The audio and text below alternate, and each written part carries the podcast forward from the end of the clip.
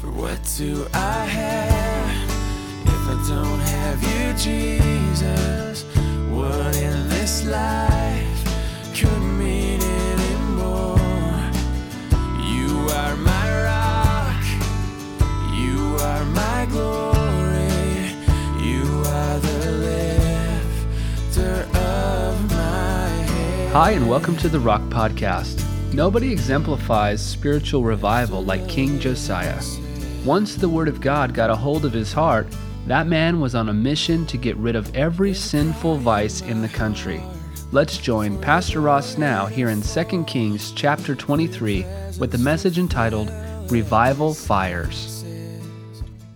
So we're closing in on the tragic end of Israel's occupation of the Promised Land. Uh, we're in the sixth century B C, so just to catch us up with some context.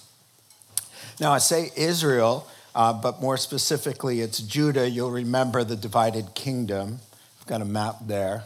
So uh, David was ruling a, a united Israel, and then his son Solomon, because of his sinning, the Lord said, listen, there's going to be a civil war, and that civil war lasted for hundreds of years, where uh, Israel was divided, the, the ten northern tribes against the, the two southern tribes called Judah, and Jerusalem's down here, Samaria's the capital in the north. And so really Second Kings is about the history from King David Uh, all the way until the exile. And the word exile just means to be barred from your own country uh, because of punishment.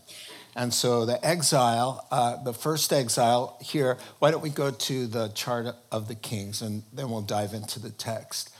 Uh, so uh, it was David, and then Solomon, and then Solomon's son. And at the time of Solomon's son taking uh, the throne, then Jeroboam set up the golden calves, and there was a civil war, set up the golden calves there in Bethel.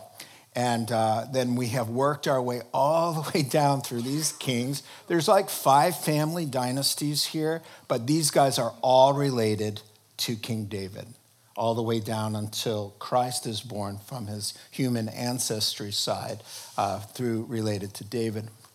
So we are at King Josiah, and uh, uh, the Lord promised them. So there, these guys are gone. The, the north has been carried away. There is no more north. There's a remnant there, but the, the king of Assyria came in and took them all away and destroyed the place. So uh, that took seven hundred years from when they got out of Egypt.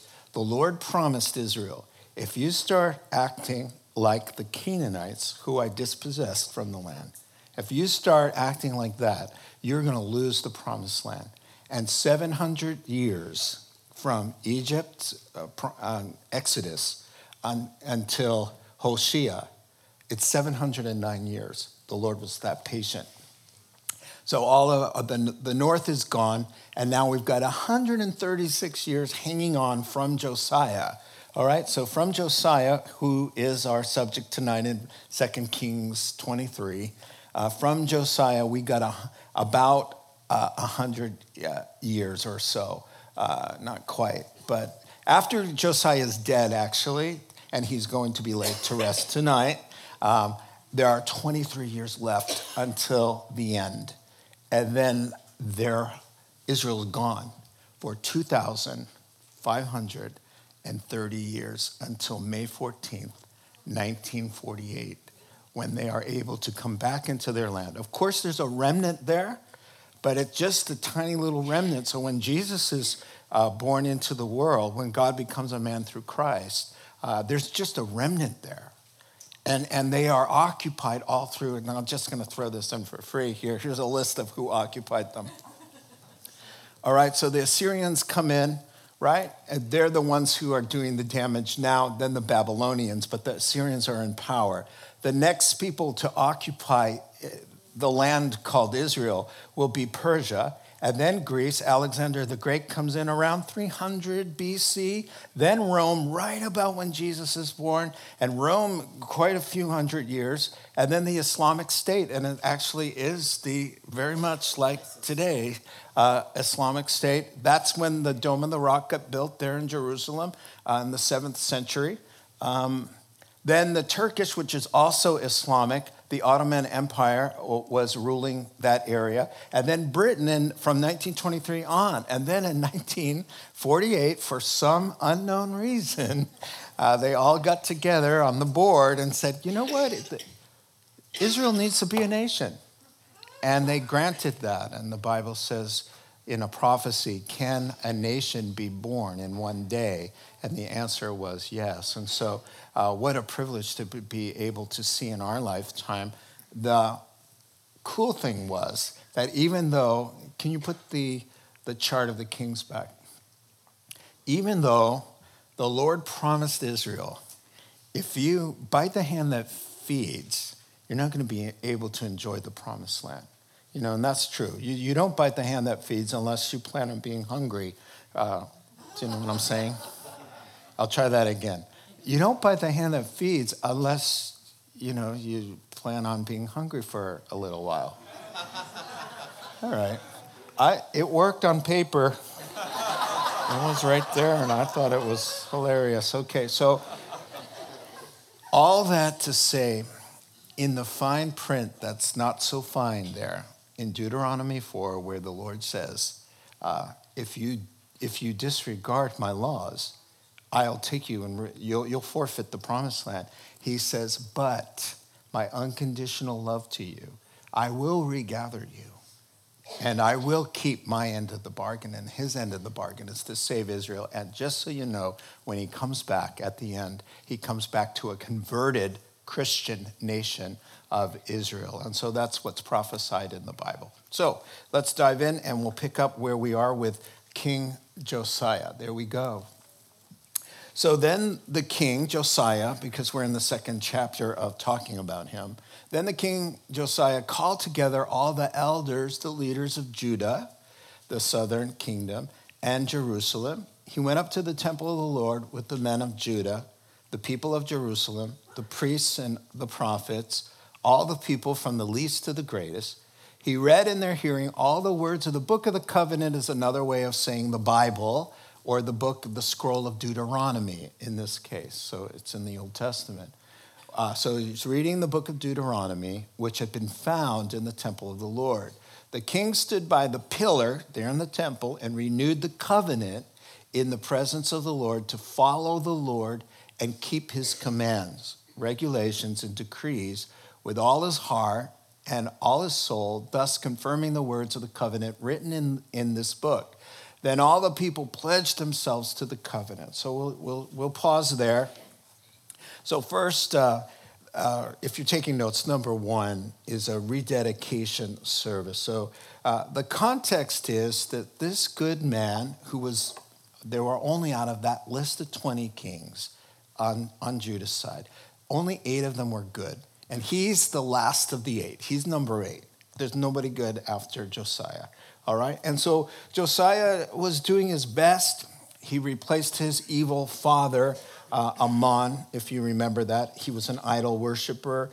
Um, he, he was a good man. He was seeking the Lord from his youth. He wanted to repair the temple, and it, and when he was repairing the temple, they they found a dust-laden scroll, a Bible, and they brought it to the king and said, as we were repairing the temple, this was last time we met, uh, we uh, we found this book. Maybe you're interested in it. And he, and he read, and here's this good man who loves God, and he's serving uh, to repair the temple. He reads the words of the Bible, and he's he's shocked to see how far he's fallen and how far the people had fallen. And it's very interesting because he was a good guy, basically, but the Bible gives you the details and helps you to see uh, just, just exactly uh, what God requires of us. Uh, so here in verse two, it's no surprise that there, he's, he's called everybody together. He's read this, his heart is moved. He's like, hey, man, we got to get right with God or, or things aren't going to go well for us. And so he's he's called the leaders together and the people, and they're going to have a worship service. It's called a rededication service. Let's get right. We've got the Bible now. We know what we're doing wrong. We know what God requires. Let's just pledge our, our lives and our hearts to serve God and do it right for a change instead of just uh, play acting. And it's not surprising that the word of God is at the center of it. Jeremiah called the word of God, he called it, he said it's like a hammer. Uh, David said it's like a lamp. Uh, Moses said it's like bread. Uh, the writer uh, of the book of Hebrews said it's like a sharp sword. Jesus called the word of God, he, he said it's like seed. Uh, Paul said it was like a soapy bath for our souls. Uh, James called the word of God a mirror. And uh, I think this is what happened to Josiah. He took the mirror of the word, and, and it showed him uh, just how far off he was personally and the people that he was uh, ruling. So he tore his robes and called everybody together. So the things that I see here is that first, it always begins with you. Everybody's always waiting for, and, and it's so easy to correct everybody around us. Hey, you need to get this right and this straightened out. But uh, first, it has to be in your own heart. That's where it all starts, right? Uh, I, what, there's a marriage book out that's called Why Do I Have to Be the First to Change? You, you know, because that, that's what we're all waiting for. We're waiting, well, as soon as he, or as soon as she, and if he didn't, and if she didn't, yeah, you know what? It's going to be twenty-five years like that until somebody says, you know what? It's going to start right here. It's going to start right here. And it started with him.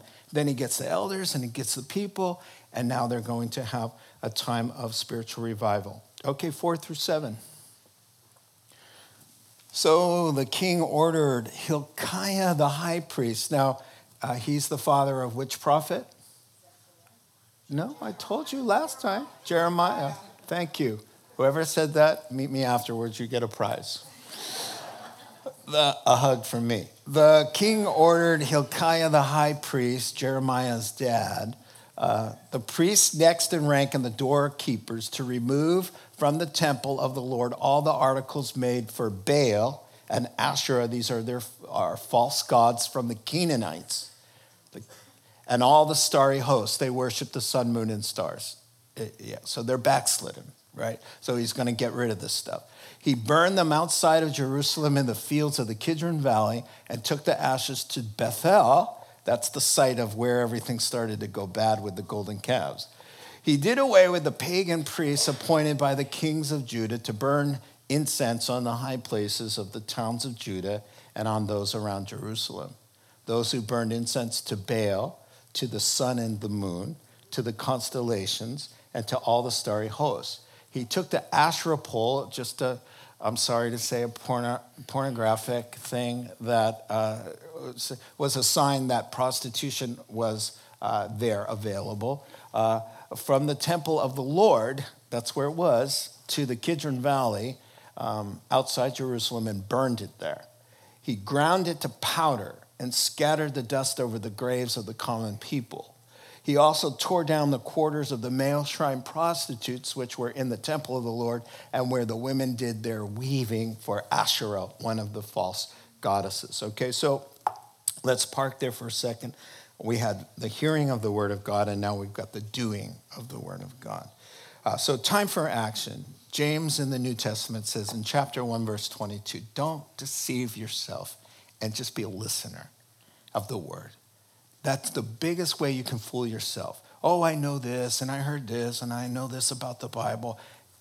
What matters is that you're a doer of the word. That's James chapter one and verse uh, twenty-two. So the proof that anything is working of God in your life is by your behavior. Everybody can make all the claims that they want, but the proof of the matter is from the abundance of the heart issues forth the life, a changed life, a turning from the things that are defiling and sinful and unhelpful and uh, uh, the things of darkness. So that's how we prove it. I like what First John in the New Testament, chapter one, verse six says. If we claim to have fellowship with him and yet walk in darkness, we lie and do not live out the truth. I like also what James says. He says he, he's talking to these folks, and he writes there in uh, the second chapter, verse eighteen. He says, you can say whatever you want about how you love the Lord. Show me, don't tell me about your faith. Show me by your actions. That's in James chapter two.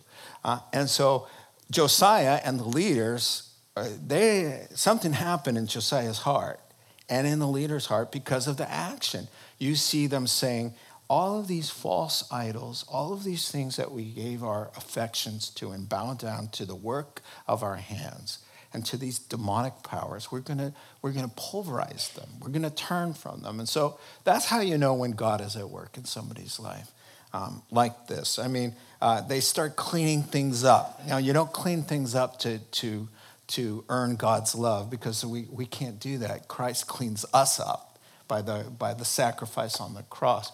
But if by faith you open your heart and you become cleansed by him, you bring your outward behavior by the grace of God and the help of the Holy Spirit into compliance with the reality within. The reality within is the Holy Spirit is in there, the word holy. So if he, if the Holy Spirit is in there, then what's coming out of the mouth and how you're living your life better be in somewhat of an alignment with him. Nobody's perfect, but uh, you can see there's something happening. You can say, hey, what's gotten into that guy from his behavior, you see? And what has gotten into him is the word of God. And uh, that, that word of God is, is akin to salvation. Uh, so what do you see here? You see that he's burned the idols, and they dumped the ashes in a place called the Kidron Valley. And you'll go uh, when we go to Israel, we'll look, we'll tour right by that place because it's famous, because it's also called Gehenna, and it's Jesus' word for his nickname for hell, and it's where they used to offer, the, unfortunately, the children uh, to the god Moloch, and uh, uh, that place was called accursed. And they kept that place like a garbage dump, and it was always smoldering, and it was just a cursed place, and everybody kept their distance from it. Well, this is the place where he dumped all the defiled idols and, and, and everything. And Jesus um, calls that place, uh, it's not a garbage dump anymore, but it is a vacant valley.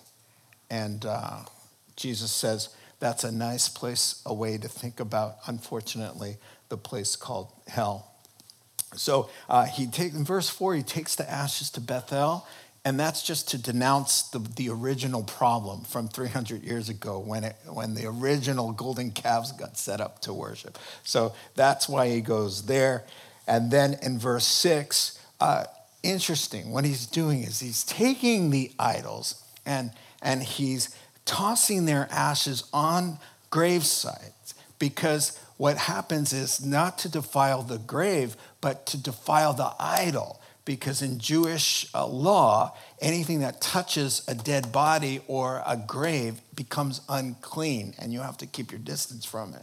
So the point here was, not only am I going to break it into pieces, but I'm going to touch it to a grave so that nobody else will come and say, hey, now I'm going to use this. Oh, it's been it's been touched to a dead Uh, to a coffin or to a tombstone. So that was the thinking. It was kind of adding insult to injury, kind of like, not only can't you really worship because we've broken into pieces, but we also put a curse on it, uh, kind of thinking there. Anyway, so they also got rid of the pagan priests. Now, not only when God is working in your life do you get rid of sinful stuff, but you get rid of sinful relationships.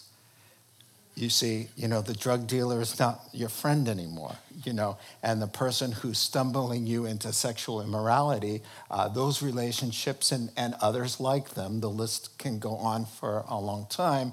Uh, those things, those people, you have to deal with that. When God's doing a work in your life, you do, your B F Fs can't be people who walk in darkness and and and lead you that way. So you see that kind of thing happening.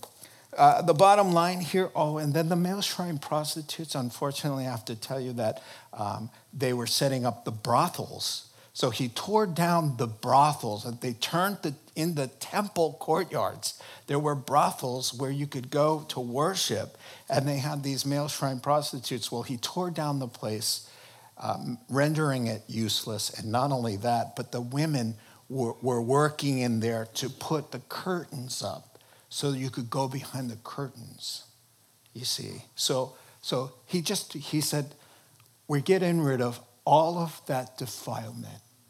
And he did. He tore it down. He just was pulverizing the place. Our bottom line is clean, clean heart, clean life. Dirty heart, dirty life. That's really the bottom line. Eight and nine. Josiah brought all the priests from the towns of Judah and desecrated the high places uh, from Geba to Beersheba, where the priests had burned incense. He broke down the shrines at the gates, at the entrance to the gate of Joshua, the city governor, which is on the left of the city gate. Although the priests of the high places did not serve at the altar of the Lord in Jerusalem, they ate unleavened bread with their fellow priests. Now, now I like this one here. Um, hearing God's word was one. Two, doing God's word. Three, disciplining God's leaders. Here's what they did. They took the Levites, who we would think of as pastors, who had compromised on the high places. So they were burning incense for the people in unbiblical ways. They had compromised and led people astray. So what they did was he gathered them together, brought, recalled them to Jerusalem to be in the temple, to have fellowship, to restore them. But they were prohibited from continuing in full-time ministry because they had led God's people astray. So it, it only made sense. But I really like that. Listen, it's not about, you know, uh, disfellowshipping them in a sense. It was about uh, restoring them in relationship. But there were consequences for spiritual compromise as a man of God. And so, you, you know, I, I like what one writer said. A man who falls into immorality, a man of God, or spiritual deception, who stumbles the people of God by his actions or teachings, and is preaching again after just a short period of time, is not an idea supported in either testaments, old or new. You know, uh, these guys are done. They're, they are never going to minister at the altar. They'll, they'll never be on the platform if, in our ways of thinking, biblically, because of what they did, the seriousness of it. And and sometimes uh, you have to understand that when you want to do your thing, there's there you lose something that will never be restored to you. Uh, oftentimes in God's grace and mercy, it's restorative. You can be restored. Now, salvation is one thing that we know that we never lose once we come to Christ because we didn't do anything to to, to merit it in the first place. But you can ruin your career, your marriage, and, and things like, like a ministry. And that's it. It's called consequences. So I always caution, especially men, right before they you want to do your little thing, that you think, well, I can ask God to forgive me, and things work out and all of that. You may lose something that you will never get back, and these guys will never be on the platform again, and rightfully so. Okay, moving on. ten through twelve. There's a lot of text tonight, but we're going to do it. It's only eight o'clock. No worries.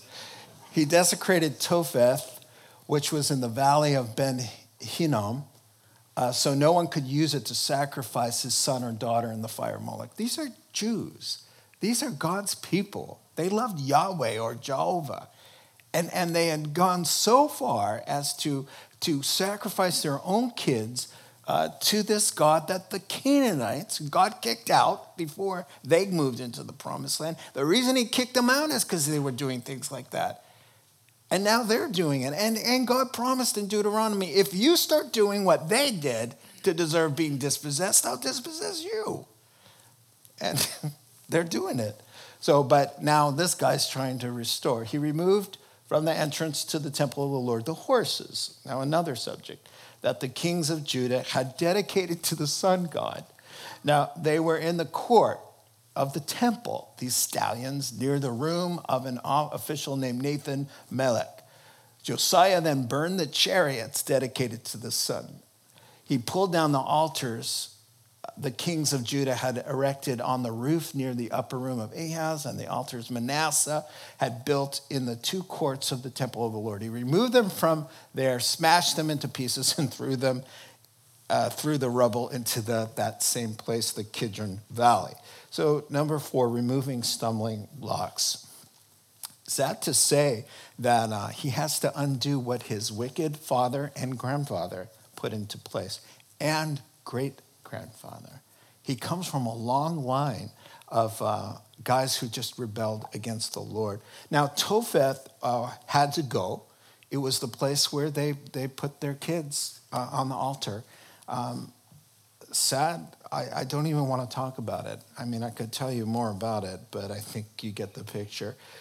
Um, the site, this is the site that uh, is still there. It's still, you can see where it was if you go to Israel. Uh, one writer said the ancients sacrificed their newly born infants, and modern cultures prefer to sacrifice them in the first and second trimester. So uh, that, that I took that from a commentary where the guy was saying, hey, listen, don't be so, oh, wow, how could they do something like that? And then live in a culture where forty million babies, forty million since Roe v. Wade, uh, that's a lot of babies. Um, so the stallions was the next thing. They parked the stallions. They had the finest horses imported from Egypt, you know, dedicated to the sun god with the golden chariot. And he said, this is not going to work. So he got rid of the horses and he got rid of uh, the um, chariots as well. Um, and sadly, verse twelve, you see, he's going to undo what his own father did and uh, what his own grandfather had done to not only listen, to not only stumble the people, but he, what what what Dad did and what Grandpa did, right? Stumble would have stumbled Josiah had he not had the gracious hand of God on his life. So one writer said, sometimes your heritage makes it easy on you to serve the Lord, and sometimes what you inherited presents a challenge. Either way, you know, you're you're you're responsible. Another quote, and we'll move on. When children of atheists, people, uh, parents who worship money uh, at the expense of their relationship with God, alcoholics, womenizers, or criminals, if these parents, when they, uh, when these children uh, turn to Christ and forsake evil patterns that have been passed along through the generations, they are doing as Josiah has done, breaking with a sinful past and creating hope for the next generation. thirteen through fifteen, the king also desecrated. This guy's not going to give up easy. I kept saying to myself, but wait, there's more. The king also desecrated the high places that were east of Jerusalem on the south of the hill of corruption. They called, that's the hill where Solomon set up Uh, had built for Ashtoreth, the vile goddess of the Sidonians, for Chemosh, the vile god of Moab, uh, for Molech, the detestable god of the people of Molech's the guy they, the god they sacrificed the children to. Solomon set up the place, and they called that little hill there the hill of corruption. So he went to the, that place to take care of it, to to defile it. Jo- Josiah smashed the sacred stones, sacred stones like, you know, the magic stones. If you go touch it, you'll get good luck and all of that. Cut down that the, the ash, Asherah poles and covered the sites with human bones. That would stop them. Even at the altar of Bethel, the high place made by Jeroboam back three hundred years ago, when it all started, that's what put Israel into a nosedive. Right there. So he went to that site who had caused Israel to sin. Even that altar and high place he demolished. He went up there. It was still there after three hundred years. Uh, he burned the high place and ground it into to powder and burned the Asherah pole as well. Um, so can you feel the passion of this guy? Number five, it talk about le- leaving no stone unturned. And so further reforms are made. It just didn't matter how sacred or how uh, cultural it was. It was going to go. If if it had any association with uh, defilement or evil or something that didn't honor the Lord or truth, uh, he was going to get rid of it. Um, one writer said, if the church today possessed just a small fraction of Josiah's passion to get rid of the sin, in our lives and desire to please God like he did, what a holy and unblemished people we would be. All right, sixteen through eighteen. Then Josiah looked around, and when he saw the tombs that were there on the hillside, so he's at Bethel with that, that famous, infamous, I should say, uh, altar where the golden calves were. And by the way, you visit there when you go to Israel, and you see the you can see the excavation place where that altar was. He had the bones removed from them and burned on the altar to defile it in accordance with the word of the Lord proclaimed by the man of God who foretold these things. The king asked, what, what is that tomb I see? The men of the city said, it marks the tomb of the man of God who came from Judah and pronounced against the altar of Bethel the very things you have done to it. Well, leave that alone, he said. Don't let anyone disturb his bones. So they spared his bones and those of the prophet who had come from uh, Samaria. So here you see a remarkable fulfillment of a prophecy. So while Josiah's at Bethel, where, where, where Jeroboam had set up that first altar that sent Israel into the nosedive, he's there and he, and he wants to Uh, defile that altar again with human bones. So he looks around and he sees tombs. So he says, great, I need some bones to put on this altar. And so he opens up some of the tombs and he starts to burn them. And then he sees kind of a, a special tomb, kind of prominent tomb. So he stops and he says, hey, what's that big fancy tomb about? And he calls in the locals, and the locals say, hey, that's the tomb of this man of God who three hundred years ago, when Jeroboam set up this place, he put out his finger and he prophesied of the very thing that you're doing today by burning the priest's bones on this very altar. So I, I think I have that for you. Do I have that little, the next slide? This is from three hundred years earlier. Check this out.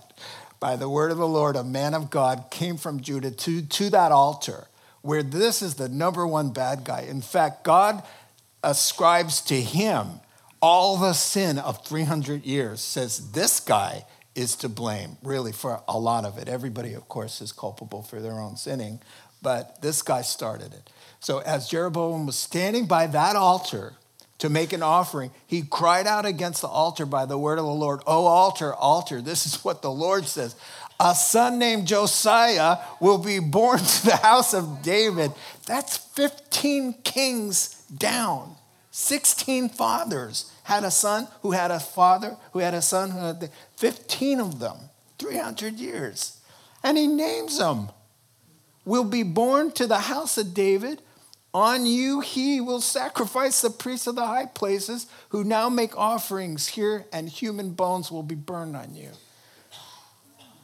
Come on, he nailed it. He nailed it there. Now, I just want to say there are three hundred prophecies plus about Christ's first coming. They're all fulfilled, every last one of them. If you read the book of Matthew, you're going to read sixty times this happened because it was written, and then an Old Testament verse. sixty times in Matthew's twenty-eight chapters, you will find sixty hard references to tie it to a prophecy. That's just one gospel, right? All I want to say here is when I look at this, I go, Jesus not only is coming back, but everything the Bible says about that second coming and about the Lord, it's going to come to pass. It just is. Uh, you can't deny prophecy. So uh, he says, whose tomb is that? He says, oh, well, the guy who, I don't know that, that Josiah knew that he was mentioned by name. He just finds out, well, he's this guy prophesied what you are doing. But if he, if he does some research, he's going to find out that three hundred years before he was born, the Lord knew him and said, you're gonna, you're gonna come and you're going to do this thing. And just pretty, can you imagine finding yourself written in the Bible three hundred years? That's, that would bring a lot of confidence, I think. So, so, uh, so he's gonna leave that al- alone there. So um, let's move on here. nineteen through twenty. We're almost there. We're getting there. Is that, that is, that's it. Just as he had done in Bethel, Josiah removed and defiled all the shrines at the high places, and the king, kings of Israel had built in the towns of Samaria, he's still in the north, that had provoked the Lord to anger. Josiah slaughtered all the priests of those high places, we are in the Old Testament, on the altars and burned human bones on them. Then he went back to Jerusalem. All right, well, that's a happy thought. Let me see here. Uh, so number seven, false prophets are destroyed. So um, before returning home to the south, he's in the north where there is no Israel. There's just remnants of people. And you know who they are? They're the Assyrians. The Assyrians took out the Jews from the north and put in the Assyrians. Those priests are not Levites. They're Assyrian, pagan, kind of demonized kind of guys who are perverting the few Jews that are left. So there's judgment there, and, and that's the end of that. Um, but then he goes home to Jerusalem, where there is a, still a remnant uh, in Judah of the Jews. Uh, twenty-one through twenty-three, the king gave this order to all the people. Now celebrate the Passover to the Lord your God as written, as it is written in this book of the covenant. And not since the days of the judges, the days of Samuel, who led Israel, nor throughout the days of the kings of Israel and the kings of Judah had any such Passover been observed. So it was quite a worship celebration. But in the eighteenth year of King Josiah, this Passover was celebrated to the Lord in Jerusalem. Okay, so uh, number eight, the positive side of spiritual revival. So being a Christian, belonging to God, is not just about the things you stop doing and cut out. We've talked about this before. Uh, it's a it's a prevalent theme. It's just not about, well, I don't cuss and I don't have sex until I'm married, or I've stopped lying, or I don't get drunk. That doesn't define you, because a lot of good atheists do exactly that. Um, what defines you is not what you're just cutting out and stop doing, but what you are starting to do as well. In fact, the starting is what gives you the strength to make those changes. And so uh, it's drawing near to God and worshiping him corporately uh, like they are doing here in a celebration called Passover. So they hadn't been having Passover or Jewish holidays. Passover, of course, was about putting the blood of the lamb on the doorpost so that when death came, it passed by all who were safe in the house. And of course, that stood for Jesus Christ, his blood. He's called the Lamb of God who takes away the sins of the world. And when death comes to the blood, the, the, the blood is applied to the doors of your heart. And when death comes to you, it passes over. Jesus died on Passover. What are the odds of that? He dies on Passover because the Passover lamb was fourteen hundred years a picture of Jesus, the true Lamb of God, who takes away the sins of the world. So, so what happened here? They they had this great uh, celebration and um, um, a major Jewish holiday. But wait, there's more, twenty-four through twenty-five. Furthermore, Josiah got rid of the mediums and spiritists. He's not done yet. The household gods, the little god shelf, you know, the idols and all the other detestable things seen in Judah and Jerusalem. This he did to fulfill the requirements of the law written in the book that Hilkiah, the priest, had discovered in the temple. So he did this to comply with the words of the Bible. Neither before nor after Josiah was there a king like him who turned to the Lord as he did with all his heart, with all his soul, with all his strength. And how do we know that? You know, Josiah could say, hey, listen, I love the Lord with all my heart, mind, and soul, and strength, right? No, he doesn't have to say a word. We just read a chapter. We know this guy is obsessively uh, devoted to the Lord and pleasing him uh, in accordance with the law. The Mo- uh, law of Moses is just Deuteronomy, part of the Bible. And so here, you know, he he goes after the occult. So if you're taking notes, almost done here, second to last uh, point really, uh, obliterating the occult. So he's determined to destroy anything demonic. Uh, the definition of a cult, I went on uh, online dictionary. The supernatural, mystical, spiritual practices, the source of which is secret or concealed. The word occult comes from a Latin word that means to conceal, so that you don't know who it is speaking and the power behind the thing, right? So, uh, uh, in other words, Uh, he got busy again. He he disconnected the psychic hotline. All right, he they they canceled the cable network uh, hosted, hosting the mediums. You know, the Long Island medium. All of that stuff is sorcery, is astrology. All of that stuff uh, is called the occult, and the Bible speaks about fortune tellers by name, um, uh, psychics. Um, medium spiritu- spiritists, spiritists, right? That's what it's talking about there. Um, yeah, so, I mean, Kmart wouldn't be selling the Ouija boards anymore and things like that. Um, the local witch doctor was out of business. Uh, you couldn't find your horoscope in the Jerusalem Post either. All of that stuff. So if, here's a quote. If only Westerners realized the powers that lurk behind such things that they deem ridiculous, fake, and scams. They may be all of that, but they are all of that and more. For it's there that the rulers, the authorities, the powers of this dark world, and the spiritual forces of evil in the heavenly realms like to express themselves. So watch out for that. That's a quote from Ephesians chapter six. Uh, don't play around. Christians do. I, I know Christians who use psychics. They, they, they talk to me about this. Not the psychics.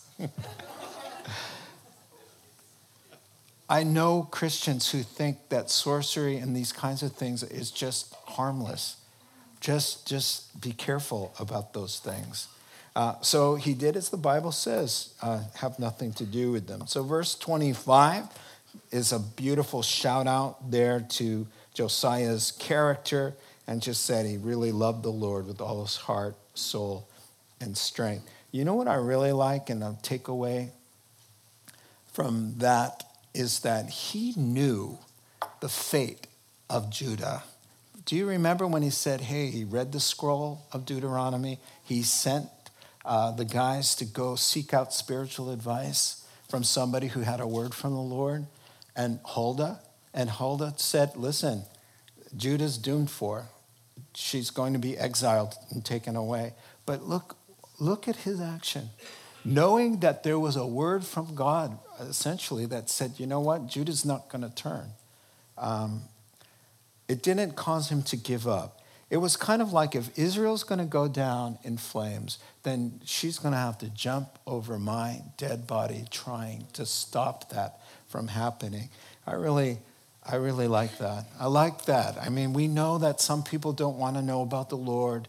We also are believers. It says, for God so loved the world that he gave his only son, that whoever believes in him shall not perish, but have everlasting life. John three thirty-six says, he who has the Son has life. He who does not have the Son shall not see life. Now, that ought to get somebody stirred up enough to say, kind of like, I know people are going to use their free will, but, you know, let, let it be over my dead body trying to pray for them and love them and live as an example so that nobody end up going to that bad place, at least in my sphere of influence. I can't stop everybody, but uh, I have a life. You have a life, and you have people around you, and you can make a difference. You can help people like that. Just because we know that some bad things are coming doesn't mean that we just go, well, whatever, everybody makes up their own mind. You know, he wasn't like that. I want to imitate that. I really like that. twenty-six and twenty-seven, we're finishing up. Nevertheless, the Lord didn't turn away from the heat of his fierce anger, which burned against Judah because of all that Manasseh, great-grandpa, had done to provoke him to anger, uh, and the people followed that. So the Lord said, I will remove Judah also from my presence, like, like Israel, as I removed Israel, and I will reject Jerusalem, the city I chose, and this temple which I set there, my name uh, shall be. Now, um, a sad ending. The other sources let us know that the revival didn't last. So what happened to this beautiful uh, worship service and a Passover that hadn't been like that for hundreds of years? What happened? Well, I'll tell you what happened.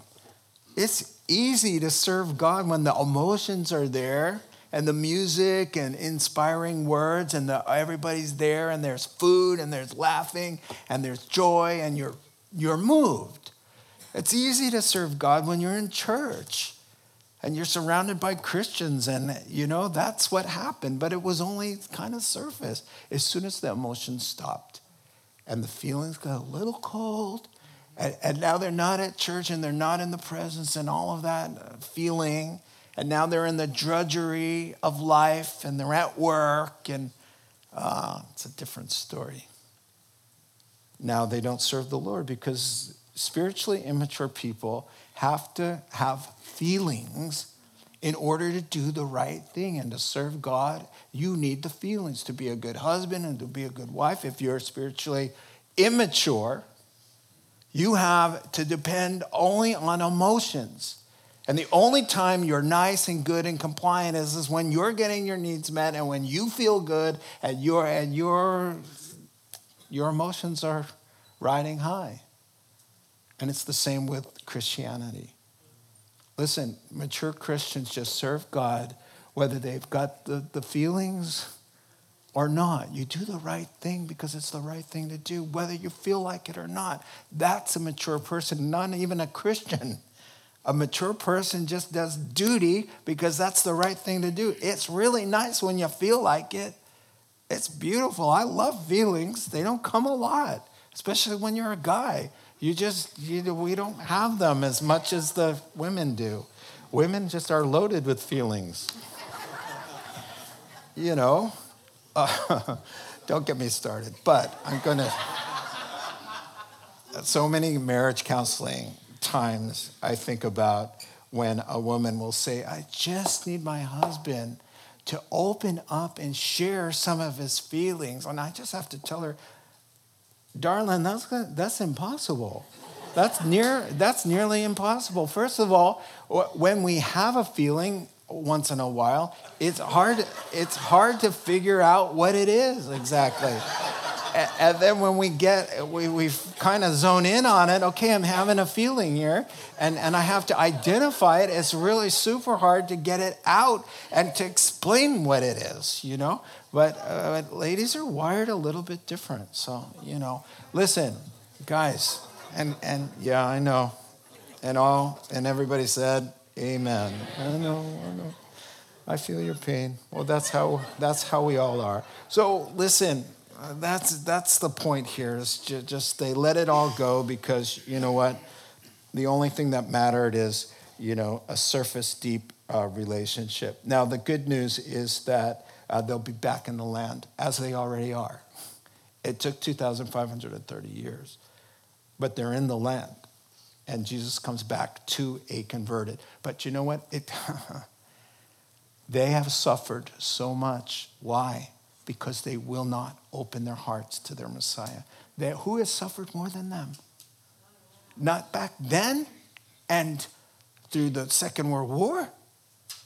And it gets worse. In the tribulation, the reason they turn to him finally is the whole world turns on them, and that's called Armageddon. And he opens the skies and he returns to save them, but they're looking up and they're calling his name, Yeshua, Jesus. They get it, but uh, that's the, what they have to go through. It's amazing. Last little paragraph. We made it. As for the other events of Josiah's reign and all he did, are they not written in the book of the annals of the kings of Judah? While Josiah was king, Pharaoh Necho is his name, title, king of Egypt, went up to the Euphrates River to help the king of Assyria. King Josiah marched out to meet him in battle, but the Pharaoh faced him and killed him at Megiddo. Josiah's servants brought his body in a chariot from Megiddo to Jerusalem and buried him in his own tomb. And the people of the land took Jehoahaz, son of Josiah, and anointed him and made him king in the place of his father. So an interesting place to be killed. Let's wrap it up now. Um, here is how this Bible hero uh, ends. Now, Second Chronicles thirty-five gives us a little bit more detail. Here's what went on. Egypt's king called a pharaoh. The pharaoh wanted to go north and pass through Israel, and uh, to he had business with the king of Assyria. And uh, he warned, so Josiah says, comes out to battle. He sends a messenger to Josiah, the pharaoh does, says, listen, I have no beef with you at the moment. My problem is over here. I'm going over here. And the Lord has told me, don't mess with me or I'll kill you. That's what he said to him. But he didn't listen. Josiah did not listen. And Josiah disguised himself. He didn't pray about it. And he went into battle. And he said, you know, you know, he faced him and Pharaoh killed him. And his body was brought back. Now, you know, the Lord had promised him, you're not going to see the exile of Judah when Babylon and Nebuchadnezzar come in to take them and destroy the place. It's going to be it's going to be terrible. But the Lord promised him, listen, you're you're not going to see that. So on one hand, uh, the Lord has kept his promise because now it's twenty-three years left on the time clock for Judah, and then Judah, all of Judah will be taken and destroyed. Jerusalem will be leveled, and it'll be seventy years before the remnant of the Jews start to trickle back to build the temple again and the wall. Ezra's the temple. Nehemiah will be talking about the wall. But I want to say one last thing. Here's a picture of the place that he died. It's called the Valley of Megiddo. Another name for it is Armageddon. Now, very interesting. Who is Josiah related to?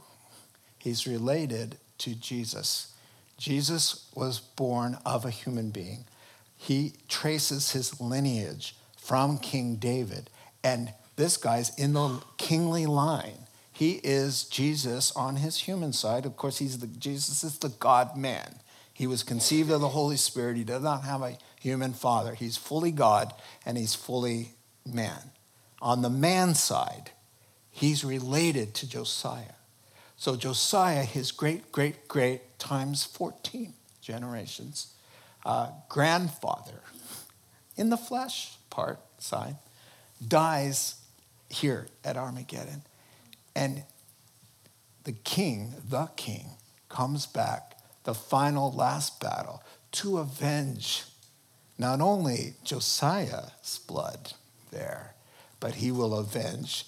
This is the battle between good and evil, ta-da, forever. So it happens here. But I just found it very interesting that here's a, a guy who gives his life and who God loves, you know, who's re, who's related uh, to in the line of Christ. And the king will come back to this very place, and he'll he'll make it right. And uh, it, it's, I mean, what he makes it right by opening the door to eternal life to anybody who wants to be saved. We come to him and are saved.